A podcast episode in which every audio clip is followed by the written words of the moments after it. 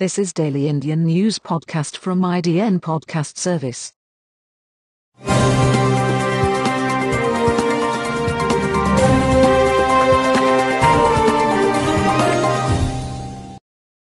This podcast is hosted by Jeff in August. Today's stories are Coronavirus live updates. Bihar CM Nitish Kumar sent swab sample for test after attending event with BJP leader infected with virus. COVID-19, ICMR says following all globally accepted norms to fast-track vaccine, wants to cut red tape. Kolkata to have no flights from Delhi, Mumbai, Pune, Nagpur, Chennai, Ahmedabad between the 6th of July 19. Bengal bump hits Bangladesh ties. LAC face off, Ladakh triggers Andaman's build-up plans. Ganguly used to make me wait for the toss every single time, Nasser Hussain.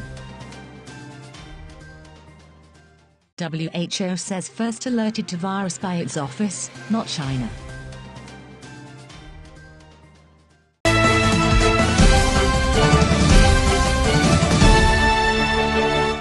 Coronavirus Live Updates. Bihar CM Nitish Kumar sends swab sample for test after attending event with BJP leader infected with virus. A huge jump of 22,771 new COVID-19 cases was recorded in the last 24 hours, which has now taken India's tally to 648,315 cases. A total of 18,655 patients have died because of the virus. The Union Health Ministry said today, the number of recoveries stands at 394,227.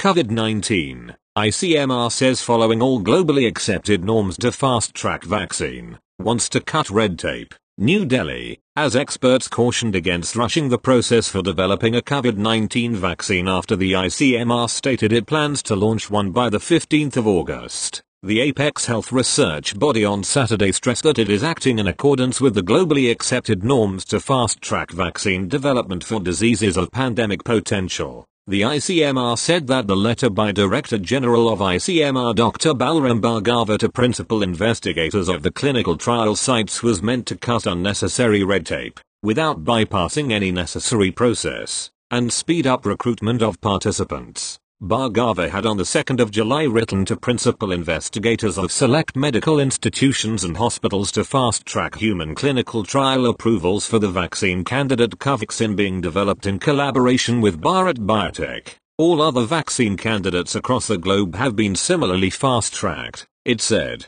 adding that the Drugs Controller General of India has accorded permission to conduct phase 1 and 2, human, clinical trial of Covaxin based on in depth scrutiny of the available data from preclinical studies.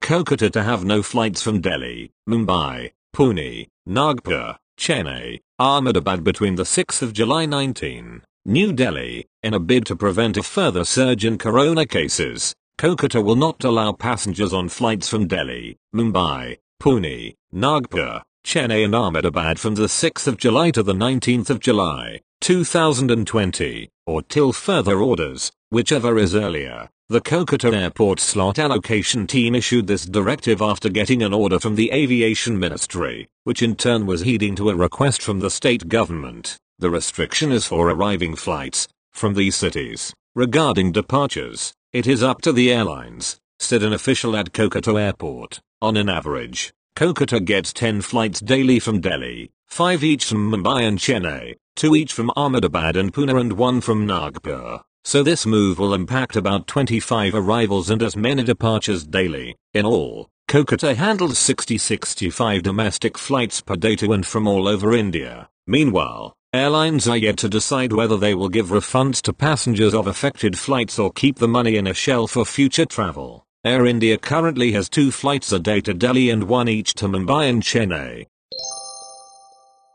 Bengal bump hits Bangladesh ties. New Delhi, West Bengal is proving to be a major obstacle to India's neighborhood policy. A decision by the Mamata Banerjee government to stop all goods from Bangladesh through the Petrapole, Benapole border since March has resulted in serious damage to bilateral trade and it came to a head on Wednesday with Bangladesh refusing to allow Indian trucks to cross the border. As a result of Bengal's actions, bilateral trade with Bangladesh dropped to $424 million in April-May, as compared to nearly $2 billion for the same period in 2019, with serious disruption to imports from Bangladesh. In the first five calendar months of 2019, it was $4.10 billion but in 2020, it is just $2.90 billion. Bangladeshi traders and government have been expressing unhappiness for some time, which spilled over on the 1st of July leading to Bangladesh stopping Indian trucks. Even so, sources said, 106 trucks had been let through into Bangladesh.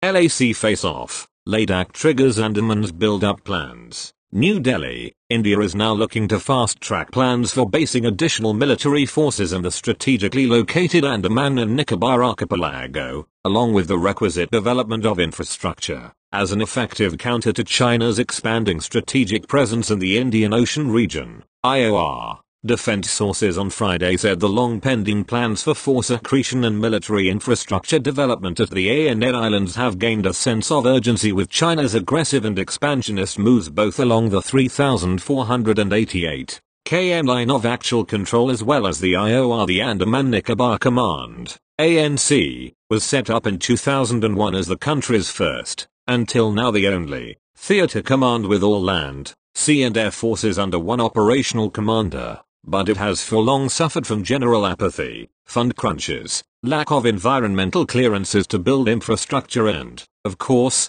crippling turf wars among the three services.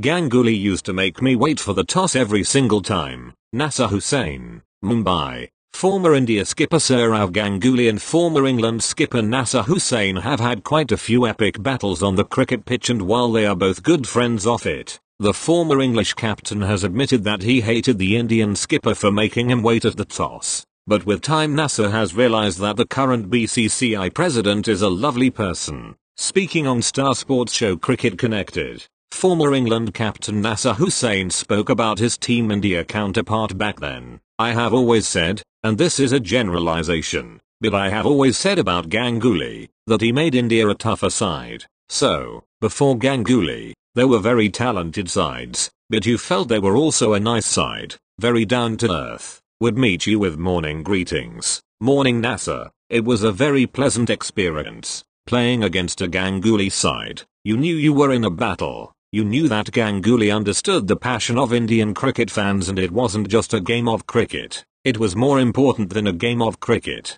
He was feisty and he picked feisty cricketers whether it would be Harbhajan or Yuvraj or whoever, feisty in your face cricketers, that when you met him away from the game, were lovely, nice, Sourav's like that.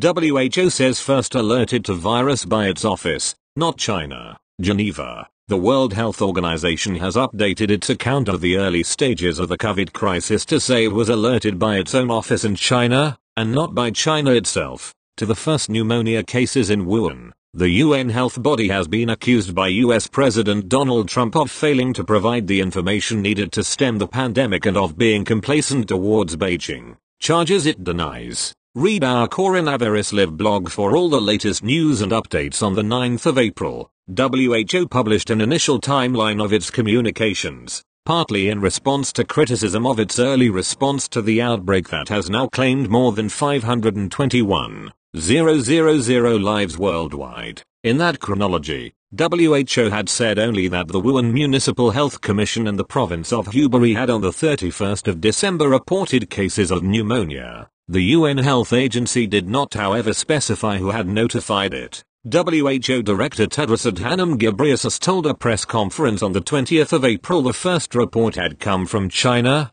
without specifying whether the report had been sent by Chinese authorities or another source. Coronavirus outbreak. Complete coverage but a new chronology, published this week by the Geneva-based institution, offers a more detailed version of events. It indicates that it was the WHO office in China that on the 31st of December notified its regional point of contact of a case of viral pneumonia after having found a declaration for the media on a Wuhan Health Commission website on the issue. That's it, it's from India Daily Podcast Service. Thank you.